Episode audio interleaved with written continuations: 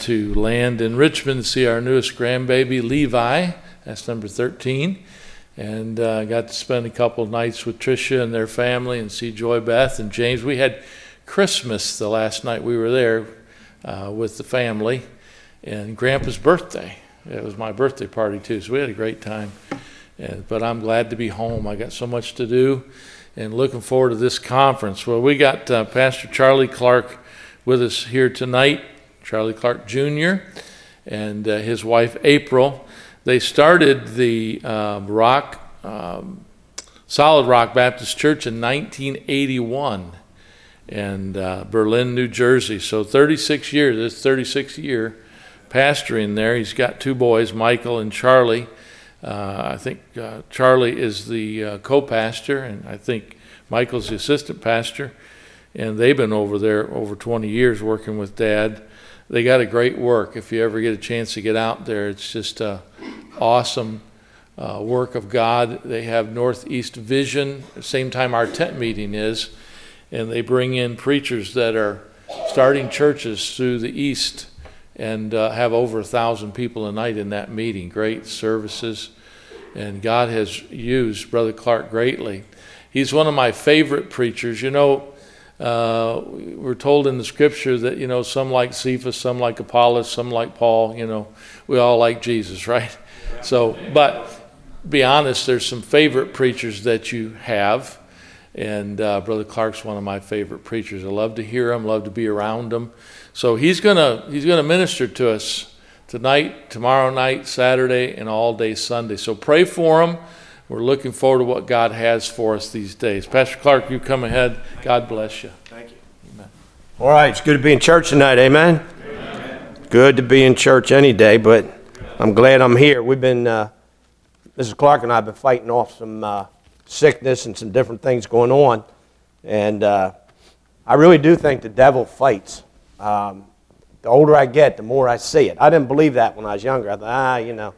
But uh, it just seems like when you want to do something for the Lord, the devil's always going to try and come in there. Turn with me in the Word of God tonight. And uh, in 1 Peter chapter number 3, I like the 1611 uh, there on the pulpit, King James Bible. I started coming out here to Michigan, uh, Dr. Noe's Bible conference. And man, I don't know how long ago that was. I was a lot younger back then.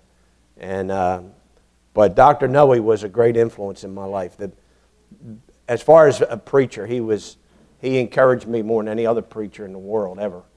And uh, he, he, I always thought he believed in me.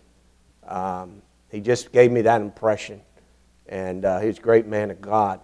And uh, so I started, I met Brother Staub, Brother Brown, and different people out here from that meeting. And um, that seems like a different lifetime to me at this point. But uh, we're going to see him again in heaven when we get up there. Amen. I'm, I'm going to do something a little different tonight. I told my wife said, "What are you preaching?" on? I told her. She said, "Oh, really?"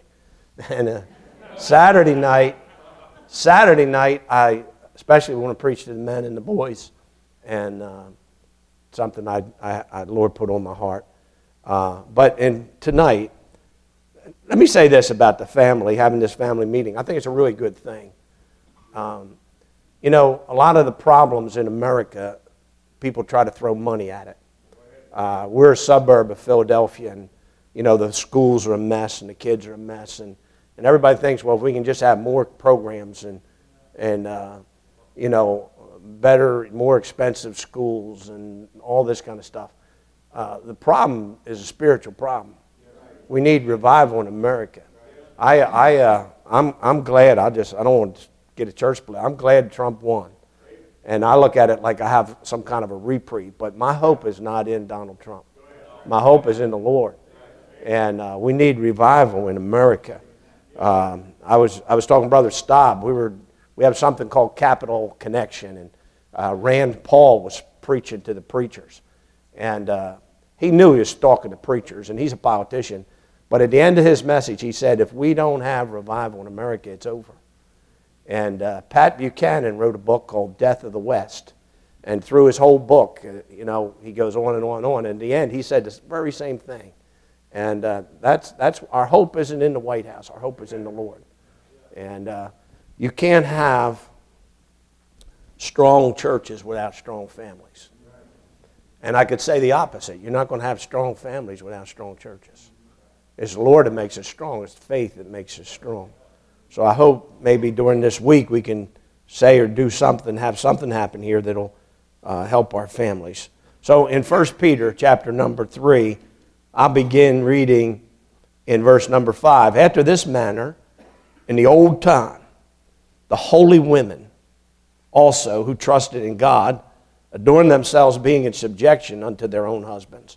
Holy women. We are supposed to be holy. That word saint means holy ones. Over in Timothy, it talks about men praying everywhere, lifting up holy hands. God didn't save us to make us happy, He saved us to make us holy.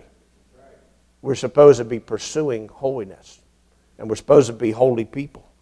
And as Sarah obeyed Abraham, calling him Lord, whose daughters you are, so long as you do well and are not afraid with any amazement, likewise, you husbands, dwell with them according to knowledge, giving honor unto the wife as unto the weaker vessel, and being heirs together of the grace of life, that your prayers be not hindered. The Bible teaches us that if we're not right with our wife, we're not right with our husband, we're not right with God. We're supposed to be right with our husbands, right with our wives. Notice it says, giving honor unto the wife. And then over in Ephesians chapter number 6, if you'll turn with me, the Bible says children. We have a lot of children here tonight. That's a good thing. I go to churches and the youngest person's 60 years old. That's not a good thing because that church is going to be dead in another 10 years. Children, obey your parents in the Lord, for this is right. Honor thy father and mother, which is the first commandment with promise, that it may be well with thee, and that thou mayest live long on the earth. Let's pray to the Lord. Father, we thank you, God, for the Word of God, the Bible. And we thank you, Lord, for the Holy Spirit. And Lord, I pray, God, that this short time we're together tonight, that you'll bless it. And I pray, Lord, that you'll touch our hearts. Lord, every heart in the room. God, not because of me, but because of the Word of God, because of the Holy Spirit. And I pray for these families here tonight, these people here tonight. And Lord, I, I don't know very many people in this room, and I don't know their situations, I don't know their circumstances, I don't know what they're going through, but you do. And I pray, God, that you'll fill our need tonight. Lord, I pray that you'll touch us. I pray, give us something tonight from the Word of God. And I ask you this in Jesus' name. Amen. I want to preach tonight on the subject of moms.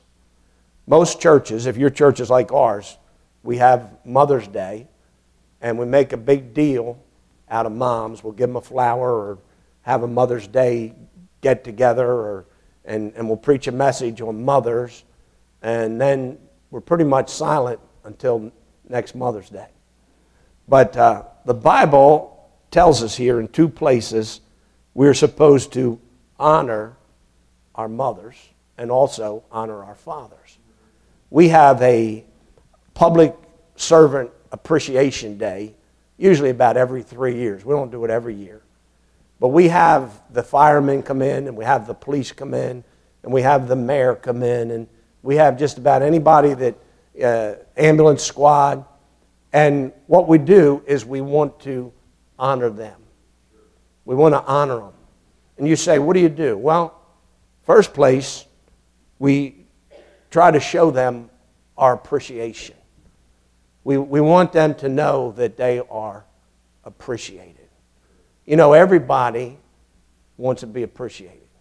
Nobody wants to be taken for granted. But I'm afraid so many times we take people for granted. Uh, you've heard people say this, but we don't miss something until we don't have it anymore.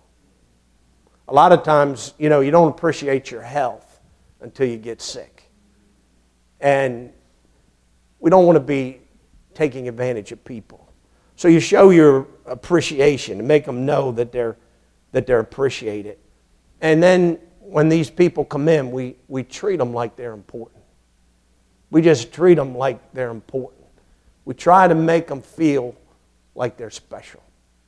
And these people are your first responders, and these people are, are serving the public, and, and they're doing a good job. We're not just, you know, putting on, but we really, really believe it. We want them to feel important. We want them to feel special. I could say this we treat them like royalty.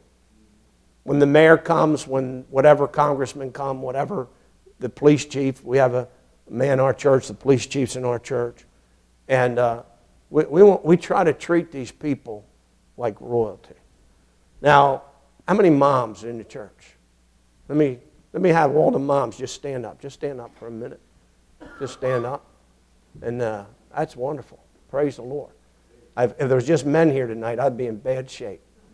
Let me just say, God loves you, and I know your kids love you, and I hope your husband loves you. But uh, you can be seated. You know, we need to thank the Lord for our, our mothers. Our mothers are special. And our mothers ought to be treated like royalty by their, listen to me, by their children and by their husband. And just by, in general. The moms anchor the home. I know the man is the head of the home and he's a spiritual leader, but moms anchor the home. They're the anchor of the home. Uh, Mrs. Clark and I have a son, uh, Charlie, our oldest son. He's 49 today. He drove us to the airport. And uh, whenever he's going through something, he'll have something on his mind, something's troubling him. He doesn't come to dad. But I'll come home and him and mom are sitting there in the living room having a conversation. He goes to his mom. I've heard people who were in the military talking about when young soldiers are dying in battle, they usually cry for their mom.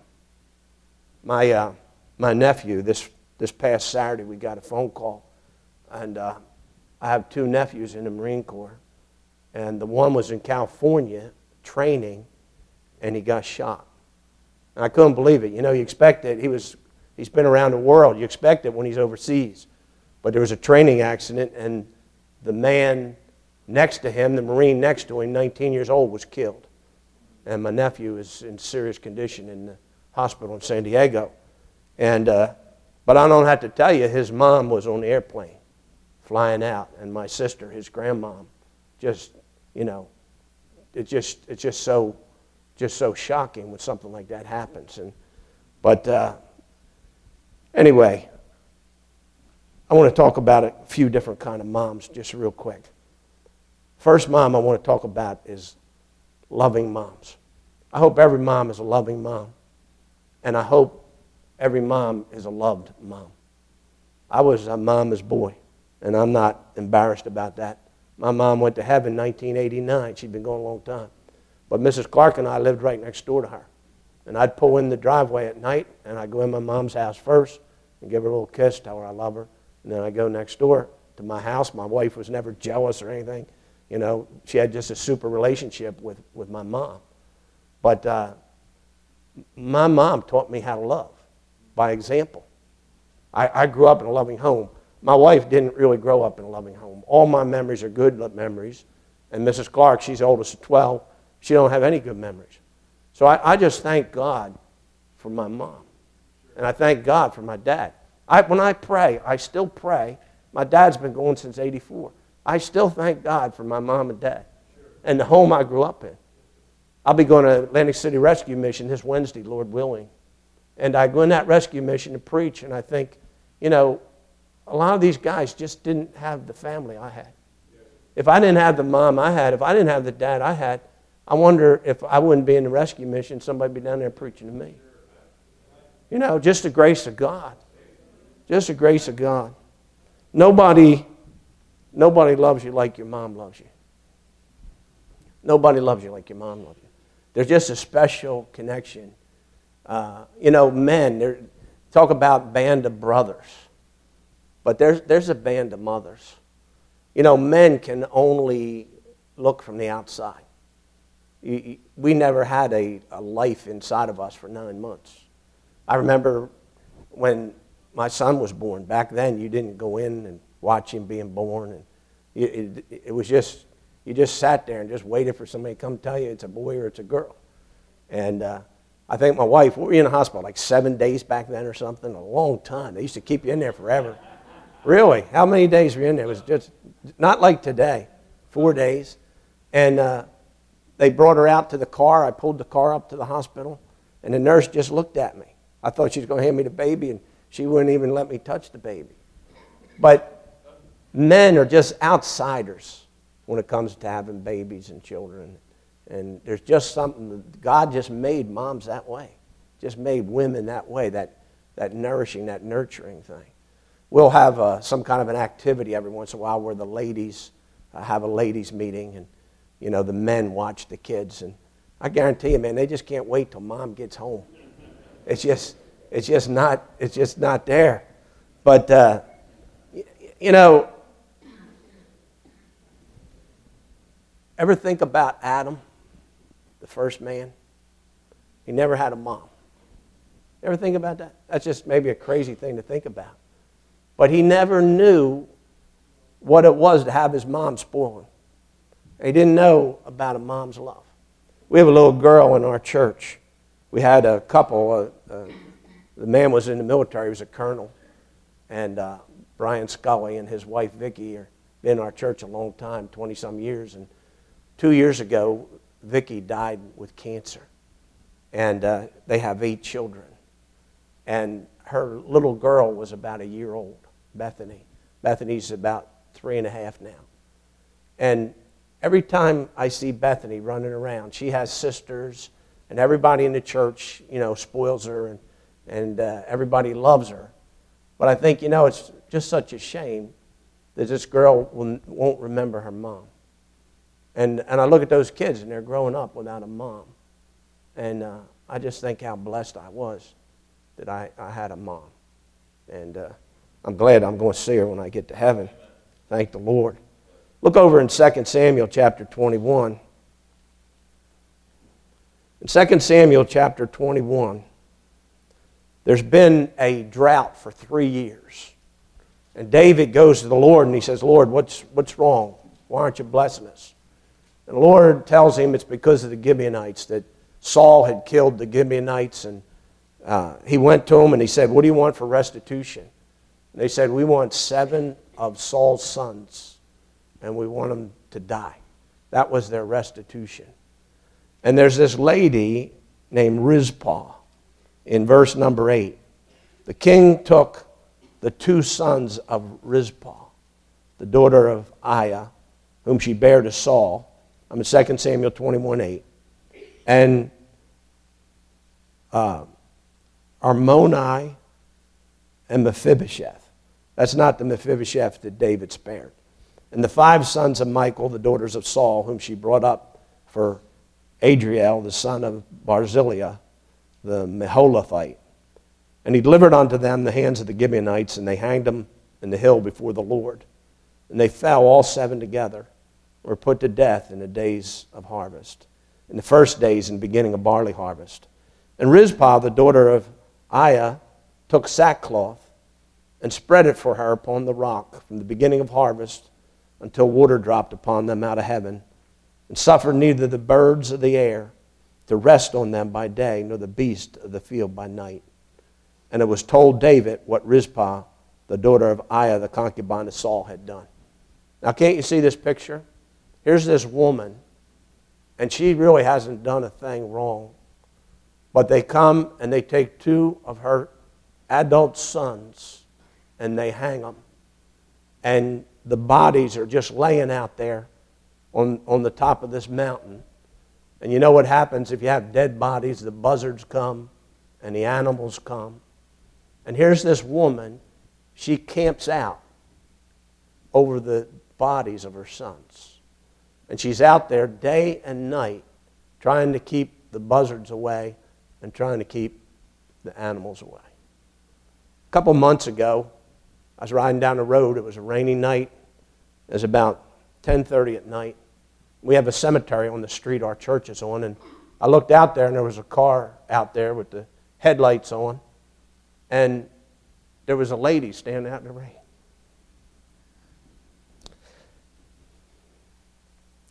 And I thought, what is she doing out there? 10:30 at night in the rain. So I do a lot of funerals. I have a funeral director in my in our church. And uh, I said, you know, I was coming down the road the other night, and there was a lady out there 10.30 at night in the rain. He said, she's out there every night. And uh, I thought of Rizpah, and I thought of mothers and the special relationship that mothers have with their children and children have with their mothers. Let me say this to young people. You reach an age where you don't obey your parents anymore. When you get to be an adult and you're out on your own, if you're a grown man, you know, you don't have to call your mom and ask her, can I stay up and look at television or do whatever, play a game. But let me just say this to all the young people in this room. You never reach an age where you don't honor your mother. I, I have two adult sons. I'm not bragging on them. But I have never one time ever heard them be fresh with their mom. Never. Not once, not when they're little. Never, never, never, never. I never heard them talk back. But let me just say this they never heard me be that way with their mom either. Because we're supposed to honor ladies, we're supposed to honor women, we're supposed to honor girls. I'm, i think we've lost that in our society. We have, you know, women dressing like men and acting like men and talking like men, and we got men talking like women, and everything's reversed. But, you know, we, we shouldn't take our cues from the culture. We ought to get what we believe from the Word of God. And, and there's nothing wrong with being different when it's a good different. It doesn't matter what the world's doing, that's what lost people do. But it does matter what we do in our Christian homes and how we treat our moms. Look over in 1 Kings chapter 17, and I don't want to keep you long tonight, but in 1 Kings chapter 17, the Bible says in verse 8, the word of the Lord came unto him. You know the story about Elijah, and he's been uh, at the brook Cherith there, and now the brook's uh, drying up, and God sends him to Zarephath to a widow woman. And uh, I'm sure he thinks, wow, rich widow woman. The, the dream of every pastor has come through. And uh, he says, Get to Zarephath I've commanded a woman, widow woman there to sustain thee. So he rose and went to Zarephath, and when he came to the gate of the city, the widow woman was there gathering sticks. And he called to her and said, Fetch me, I pray thee, a little water in a vessel that I may drink it. I don't think that would work with Mrs. Clark. Go fetch me a drink. I just, somehow, I don't think that's going to fly, brother. And uh, as she was going to fetch it, he called her and said, Bring me, I pray thee, a morsel of bread and uh, at thy hand. And she said, As the Lord thy God liveth, I have not a cake, but a handful of meal in a barrel and a little oil in a cruse. And I'm gathering two sticks that I may go and dress it for me and my son that we may eat it and die. Now, you know the story. The, the, she made the little cake for Elijah, and the oil and and the, and the uh, meal and the, and the cruse, the cruse of oil and the barrel of meal. It never failed. There was, there, listen, there was never any extra, but there was always enough. You with me? I don't know about you, but that's Mrs. Clark and I, we've lived that way all our life. Never any extra, but there's always enough. God, God always supplies. I thank the Lord for that. But here's this little, you know, God, God uses people in, in unexpected ways.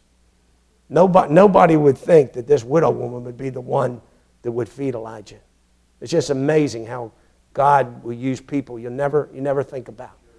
I, I have a friend of mine over in Pennsylvania, and he has a church, and uh, they have buses. They probably got, I don't know, eight buses, seven buses, eight buses.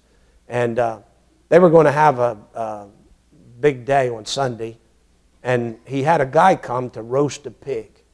Now, I don't eat pork, so I'm not a pig roaster, but he had a guy show up, and they were having this big day, and they were going to have a roast pig. And uh, the guy strung a hammock, and he was going to stay there all night and roast this pig. So he asked one of the guys in the church, he said, uh, What do you do with all those buses? He said, Well, we go out and we bring boys and girls to Sunday school. Go down in, in York, and we bring a bunch of poor kids into church. He said, Really? He said, Have your preacher call me. Ask your preacher, give me a call. So the preacher called him, and uh, the guy was impressed with his buses and gave him an apartment building. And he sold the apartment building, this was years ago, for like $350,000. Now, nobody would have thought some guy in a hammock roasting a pig was going to be the person that God used to be a blessing to that church. You know, God used, listen, God uses unlikely people. She didn't have much, but what she had, she gave it to the Lord. And God multiplied it and God used it. But here's my point. I got two points here, really. Single moms. Single moms. I don't know if there's any single moms here tonight or not. But uh, here is this woman, and she's trying to raise her boy. And she's not just a single mom, she's a poor mom. I mentioned my wife is the oldest of 12. Good Catholic family. My wife was very religious, but she was very lost.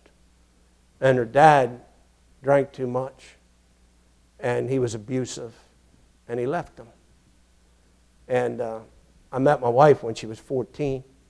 I started actually taking care of her when she was 15. We'd go to school, we'd get two rolls, two milks.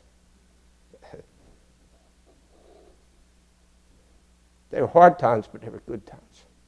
But her mom, with 12 kids, was trying to make ends meet. Catholic Church actually put them in a house. And um, over the years, we, we fixed that house up. And she worked at a meat market, worked in a freezer. And basically, she was cold all the time. But I know what it's like for single moms. We got a lot of single moms in our church. And uh, trying to do it all by themselves. And you know, we need to pray for them. We need to encourage them. We have a, a bus ministry. And uh, I guess it's been a year or two ago, our junior church guy, he asked all the kids that come in on the bus, how many of you have a dad in the house? And I think we had 85 teenagers, and something like 80 of them didn't have a dad in the house. And you wonder what's going on in our country, and you wonder what's wrong. Right? I mean, that's, that's a major part of it right there. But when, when, when the husband bails out, it's up to mom to take care of it. God loves poor people. He said, Blessed are the poor. Um, I think it was Abraham Lincoln said, God must love poor people because he made so many of them. And, you know, it's a blessing to be poor. It really is. Uh, Jesus said it's easier for a camel to pass through the eye of a needle than a rich man enter into heaven. In my life, I have lost a couple big inheritances. I've never gotten an inheritance, but I've lost a couple big ones. And at the time, you know, I thought, I can't believe it. All that money, it's all gone. But when I look back now, that was a blessing. Because if I got that money, I probably never would have preached, been a preacher. And I don't know if I'd have been saved. So it's not, listen, it's not a sin to be poor. It's not a sin, to, it's a sin to be lazy, but it's not a sin to be poor. And, and I, I just guarantee a lot of our moms are poor moms. And you may not have a lot of material things. You may not have the nicest clothes. When I, when I grew up, my mom had a little cabinet thing, and she had, I think, two dresses. That's all she had. And I remember this. I remember walking home from school, and I got to my house. We had an old farmhouse. And if you said, What color is it? I couldn't tell you because it wasn't any color. There wasn't no paint left on it. And I remember walking home from school, and the bus was coming. And all the kids were on the bus. And I remember walking by my house because I didn't want nobody to know I lived there. But you know what? We had a happy home. Man, I had a good home. There's a lot of love in our house. A lot of love in our house. And I, I wouldn't trade it for the world. I'd trade that house, but not the home. I used to tell people when I was little, we, we would get chicken probably about once a month. And one this you know, wings and all that. I mean, we had a real chicken. And uh, I think I was sitting there on the table. And I used to tell people, my mom, her favorite part of the chicken is the neck. Now, you know what? Nobody, nobody's favorite part of the chicken is the neck. But after that chicken was all cut up, she ate the neck. And I was stupid enough to believe it and think that she took it because she wanted it. You know why she took it? So that we could have the parts we wanted. Because that's what moms do. That's what moms do. Love them while you have them. Look in Proverbs 31. Talking about loving moms and single moms and poor moms. And we got all kind of moms. Proverbs 31, who can find a virtuous woman, verse 10? The heart of her husband is safely trust in her. She'll do him good and not evil all the days of her life. She seeks wool and flax, and she works willingly with her hands. She works willingly with her hands. Verse 15 She rises while it's yet night and gives meat to her household. Working moms. When uh, we start our church, my wife had to go to work, and I had to go to work. We've been in the ministry. I'd been in two different churches. I was assistant pastor in our home church and then worked down in Texas with Brother Roloff. When we started our church, we didn't have any support, and, and nobody was going to support us, so we, we just went to work. And uh, my wife used to clean houses. And uh, I remember when our kids were in college, she took on more houses and would clean those houses. I got a lady in my church, Janet Brown. She's 70 some years old. And uh, gave me a Christmas card, Mrs. Clark and I, with $100 in it this year. $100 bill in that card. You know what Janet does? 70 some years old. Or she's been a widow for years. She cleans houses. Her hands are real rough, like a man's hand. She's got real rough hands, but she's got a real tender heart. And she's just a good woman. And she's a working woman. I know all women are hard working. If you're a mom, you got to work hard, take care of your family, take care of your kids. And, uh, you know, I don't, I don't think it's good really for the woman to be out of the house. I think it's, the woman needs to be home with the kids. But a lot of times, you can't tell somebody with 12 kids you shouldn't have a job. Because if you don't have a job, you don't eat. So take it easy on the working moms. Thank God for the working moms. I think of her putting that money in that card. She probably worked a day at least for that. And it's just humbling when you think about it. Look in Matthew chapter 2. Matthew chapter number 2. got to forgive me. You get old, you get mushy. When I preach this, I think about my mom. I think about me, you know, in the home I was in. In Matthew chapter 2, verse 16, Herod, when he saw he was mocked of the wise men, was exceeding wroth, and he sent forth and slew all the children that were in Bethlehem, and all the coasts thereof, from two years old and under, according to the time which he diligently inquired of the wise men. Then was fulfilled that which was spoken by Jeremy, Jeremiah the prophet, saying, In Ramah was there a voice, lamentation, weeping, great mourning, Rachel weeping for her children would not be comforted because they are not. Broken hearted moms. Somebody said, Preach to broken hearts. There's one on every pew. I'm a coward. I hope I go first. I don't, I'm not afraid of dying. I'm afraid of my wife dying. I'm afraid of one of my kids dying. I told you a story about the man in the hammock.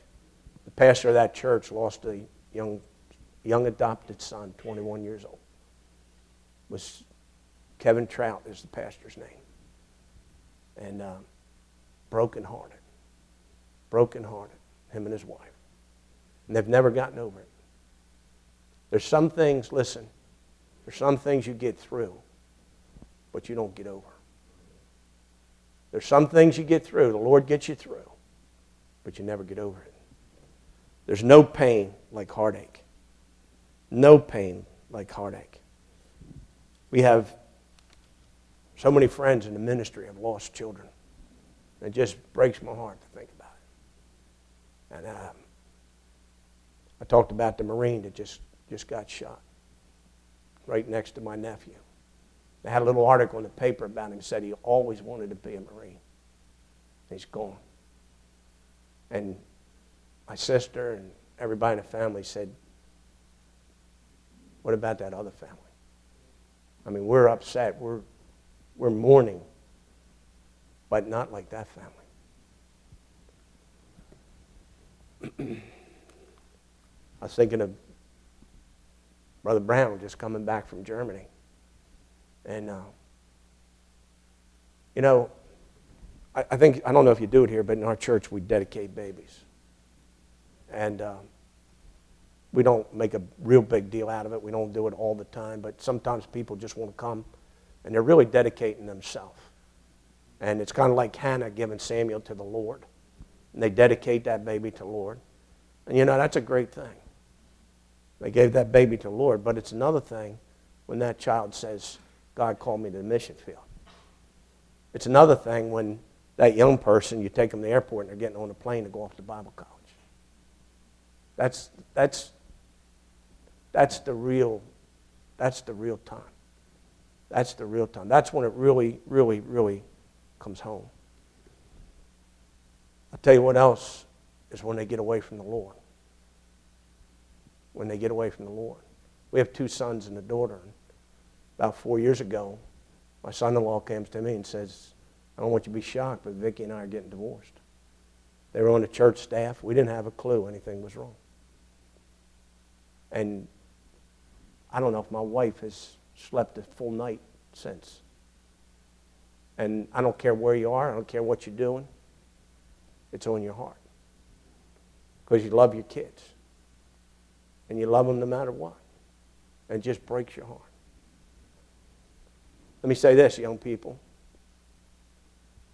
If you get out and sin, if you go away from the Lord, if you turn on your back on what you've been taught, you're going to break your mother's heart. Somebody said like 80% of the kids that grow up in churches don't live for the Lord. I hope that's not true in this church. I hope it's not true in real Bible believing churches. But that's a staggering statistic. We have a school hallway, we have a Christian school, and every year we take a picture of the senior class. And the hallway is just lined with these pictures of the senior class. We don't have big classes 10 kids, 15 kids, 20 is a lot. But you know, a lot of days I walk down that hallway and I look at those pictures. And I think this one's serving the Lord and this one's living for God. And then I look at all the ones that aren't. And I think, my goodness, what happened? What happened? It's just, it's just a sad reality that so many young people, they grow up in a Christian home, they're in a good church, and they get out in the world. And I think if it breaks your mother's heart, it must break God's heart. And it breaks your father's heart. Look at this, and I'm going to close because I feel like I've been going long. Over in the book of Timothy, it talks about godly moms. Timothy, listen, Timothy had a godly mom, and he had a godly grandmother. Doesn't talk about the men there, but it talks about a godly mother and a godly grandmother. We had roses on Mother's Day, and we let the little uh, bus kids take roses home to their mom. And I had this one little girl, little sweet little black girl, and she had two, and I didn't know if we had enough roses. And I said, you only need to take one. She said, That one's for my grandma. I said, Okay, go ahead. Because when you're a grandfather, your whole perspective changes. Acts chapter number 12. And we'll close with this. remember the story of John Mark? Paul and Silas. Separate me, Paul and Silas, for the ministry. They're up there in Antioch, and they're going off and preaching to the Gentiles, and all the world's going to hear the gospel. There's a young man, John Mark. It's, it's, uh, it's Barnabas. What I say, Paul and Silas? I never went to Bible school, so you preachers got to excuse me. Paul and Barnabas. John Mark was Barnabas' nephew. So they take off, and they no more than get going, and John Mark leaves them. He leaves them. I don't know what was going on in his life. I don't know if he was homesick. I don't know if he was discouraged. I don't know if he was disappointed. I don't know what happened. But he left them. And later, they're going to go back and confirm the churches. And Barnabas says, Let's take Mark with us. And Paul says, No way. He left us high and dry. We're not going to go through this again. And Paul and Barnabas ended up parting company uh, over John Mark. Now, the amazing thing is, when Paul is giving his uh, swan song, his last, over there in 2 Timothy 4, I'm now ready to be offered. The time of my departure is at hand. I fought a good fight. I finished my course. I've kept the faith. And then he says, Send John. Bring, bring, bring Mark. I better read it. It says, Bring Mark. He's profitable unto me for the ministry. We'll just leave it there. Bring Mark. He's profitable unto me for the ministry. Now, the book of Mark, Matthew, Mark, Luke, John, the book of Mark is John Mark. So here's Mark, and he, and he has a terrible start in the ministry. And you think he's finished. Paul won't even give him a second chance. And now, at the end of Paul's life, he says, Bring Mark. He's profitable to me for the ministry. And he's the author of one of the Gospels. And over here in, John, in Acts chapter number 12, it says in verse 11, when Peter was come to himself, he said, Now I know of a surety, the Lord has sent his angel and has delivered me out of the hand of Herod and from all the expectation of the people, of the Jews. Now they had just got done killing Stephen not very long ago, and they'd killed James, and now they're going to kill Peter. But the Lord, listen, hey, the Lord delivers him. The horse is prepared against the day of battle, but safety's of the Lord. And God's not going to take you home till He's finished with you. Whatever God has for you, when, when, you're, when it's done, He'll take you home. And here's Peter, and he comes to himself and he realizes he's out on the street. Verse 12 When he had considered the thing, he came to the house of Mary, the mother of John, whose surname was Mark, where many were gathered together praying. And he comes to the door, and they don't even believe he's there. They're praying that the Lord will deliver him and the Lord will let him loose. But when their prayer gets answered, they don't even believe it. But here's, here's the thing notice the house he's at. He's at this house where all these people are praying, and he came to the house of Mary, the mother of John, whose surname was Mark. How did Mark make this great recovery? How did Mark get back? How did Mark end up living for the Lord? How did Mark end up being so greatly used of God? I don't know all the reasons, but I know one reason. Listen to me. He had a praying mom where prayer was wanted to be known. Here they are having this prayer meeting, and it's the house of Mary, the mother of John Mark.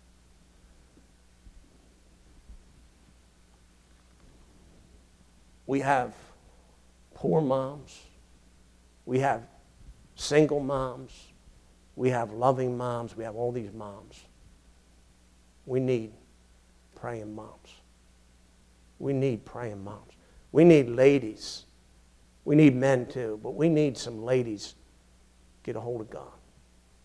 I was talking about Dr. Noe earlier. And one of the speakers every year for the Bible conference was Bobby Utley. And Bobby Utley is he is the ultimate hillbilly. He makes those Duck Dynasty people look sophisticated. He's down there in North Carolina, and I mean, he is just, he's one of a kind. I haven't seen him now in years. He has a wife, her name is Memory. And I was to his church one time. I wanted to see the spot. Out back of his church, there's a field, and then there's a big hill. They call it a mountain, but it's really a, a big hill. And on Saturday afternoon, Mrs. Utley takes a little group of ladies from the church and they go up on that mountain. And they got some rocks up there. And they paint people's names on the rock. I don't know if my name is still there or not. But every year at the Bible conference, when I saw Mrs. Utley, I said, Mrs. Utley, my name's still on the rock. Oh, yeah, we're praying for you. Just a bunch of simple, poor, not real educated. Nobody knows who they are. Not big in this world. But Saturday afternoon, praying. Praying.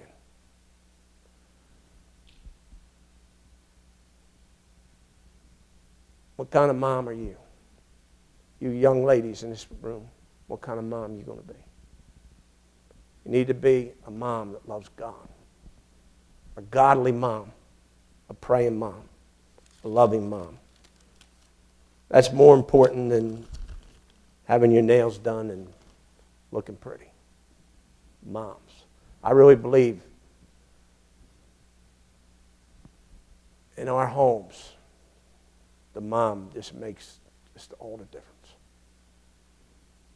You need to be a saved mom. I know this is Thursday night. It's not Sunday morning. You probably don't have, I don't know if we have a visitor in the room. You probably come to church all the time. But you can live in a barn and it doesn't make you a cow. And you can come to church and don't make you saved. 51 years ago, 51 and a half years ago, Mrs. Clark and I got married in the Catholic Church. I remember in the middle of the ceremony, she went over, there's a big statue of Mary, and she put a bouquet in front of Mary, kneeled down over there.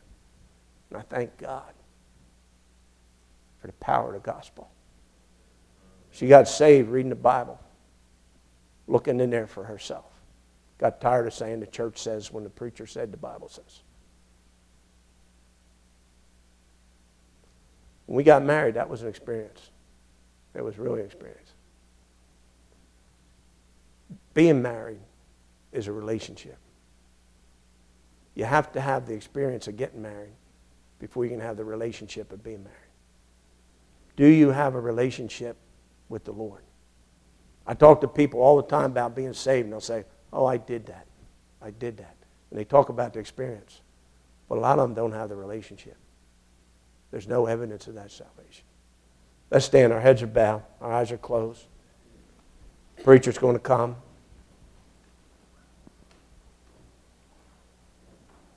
Let me say to the men in this church honor, honor the women. Honor the women. Let me say to all those children in this room honor your moms and honor your dads. You never be too